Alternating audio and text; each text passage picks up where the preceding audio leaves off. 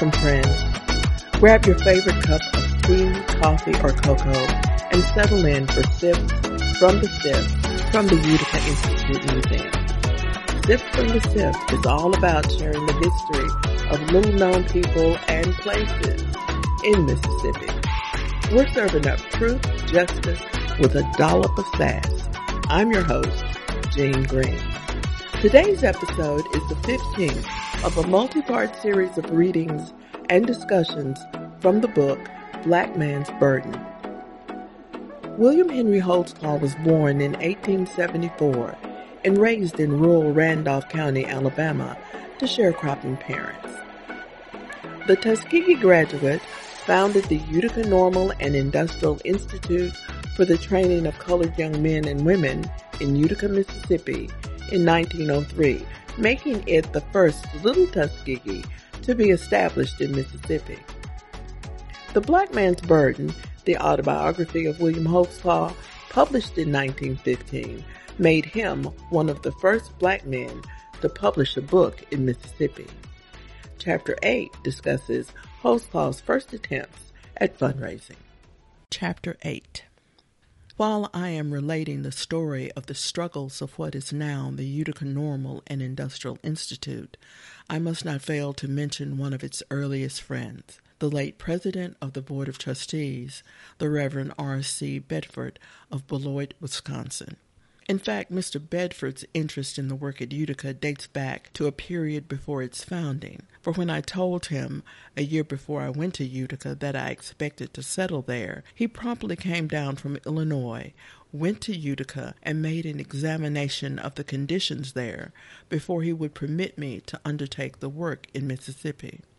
Soon after I had begun work at Utica, he paid me a visit and passed several days with me, assisting, suggesting, and advising as to the best way to proceed. Ever after that, until his death, he made from one to two visits to Utica annually, always bringing with him many helpful suggestions in regard to the work. I have met few men who have been as much interested in the development of the Negro and of all the people of the South as Mr. Bedford was. Time alone can tell the value of what this man did for us. In those early days when we were confronted at times almost with starvation and when things seemed hopeless, it was the constant letter that came from Mr. Bedford that brightened our pathway, strengthened our hearts, and made it possible for us to stand firm. His faith in the possibilities of the work at Utica was always strong, and he was one of the few persons that I have met whose belief that we would succeed anything like approached our own. He was a true friend of the Negro. The work grew day by day. While its influence was spreading, the task of maintaining the school was becoming even more burdensome. Outside assistance had to be found and I went to Boston and New York. I had already been in correspondence with Mrs. Mary Clement Leavitt, who had become somewhat interested in the work. I had also interested Mr. John Wells Morris, a Boston attorney, who sent me his check for $10, the first outside assistance that I received for my work, and it came at a time when I was nearly ready to give up. It may be that this one gift saved the situation. When I reached Boston, I had three dollars left from my long trip. I used one dollar and a quarter of that to pay for a small room for a week. For a room that was not heated, in which there was scant furniture, and I was not accustomed to the northern climate. With the rest of the money, I purchased a meal ticket. By this time, I was absolutely without a cent. The next day I called on Mrs. Leavitt, told her my story, and she, becoming greatly interested, did what she could for me. She had just returned from a trip around the world, and she had thus had the opportunity to come in contact with various races of men. This trip had stimulated her interest in humanity as a whole, so she often said, and had inspired her with a keen desire to help the colored people of her own country. She accordingly entered enthusiastically into my plans and sought to devise ways to help me. From that day until eight years later, when she passed away, she was my constant friend and helper. She had been a school teacher in Boston for many years and had in this way become acquainted with a great many people. Besides that, in her public work in the Women's Christian Temperance Union, she had come into close touch with many of the best women of the country. The largest single donation that has ever come to the institution came from the estate of the late Mr. F. B. Ginn of the well known publishing company of Boston of that name in 1907. Mr. Ginn, in his boyhood days, had been a pupil of Mrs. Leavitt, and when she called on him for a contribution, or rather put me in touch with him, he promptly subscribed $500 towards the purchase of a large plantation which we now own. A few months later, although he was in good health, he seemed to have a premonition of what was to come, and wrote me a letter asking if I would rather take $300 then or wait and take $500 when I had raised the $25,000 for the purchase of the plantation. I promptly replied that I preferred to wait for the $500. Meanwhile, before I had raised the $25,000, Mr. Ginn had passed away but in his will he did not forget what he considered his obligation to the work at Utica. This is one instance of the many that took place during that first week in which Mrs. Leavitt introduced me to some of her friends in Boston. The week was passing.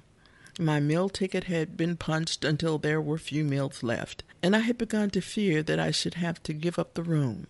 I called on businessman after businessman in Boston, but was turned away, frequently with scant consideration. At length my earnest prayers were answered, and by the merest accident I called to see Mr. Edwin D. Mead, who seemed to me to be one of the really great men of New England.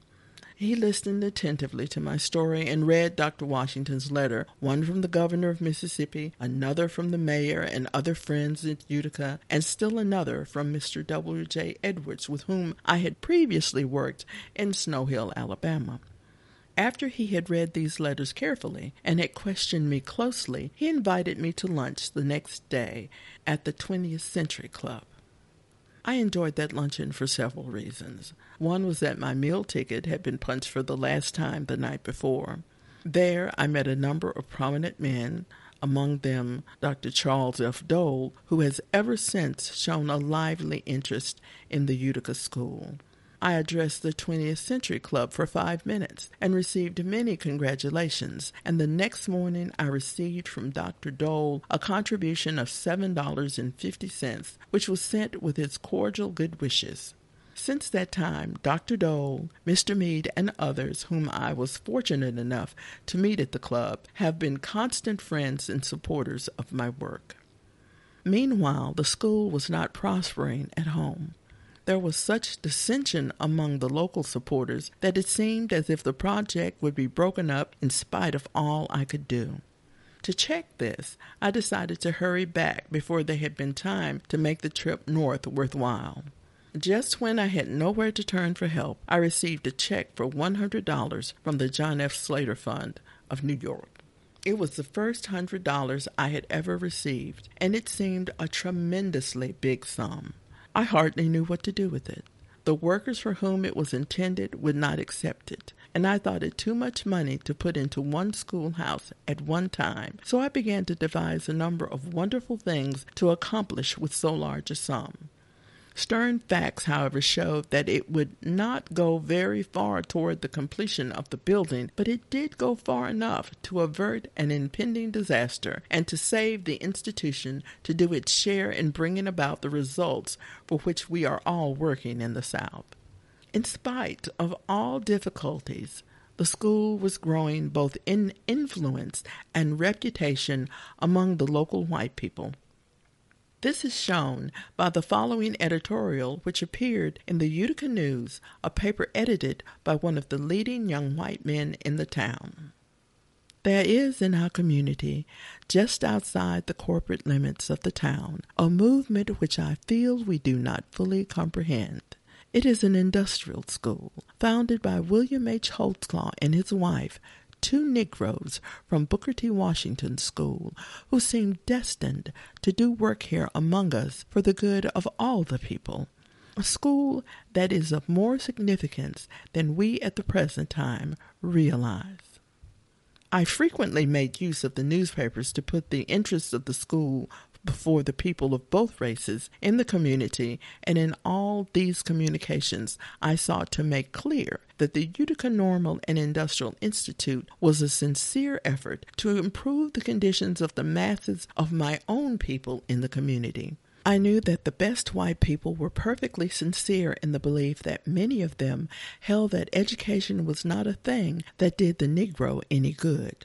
I knew also that the best people in the community, if they were moved by no higher purpose than their own interests and the interests of the white race, would support any effort that they were convinced was really for the good of my race.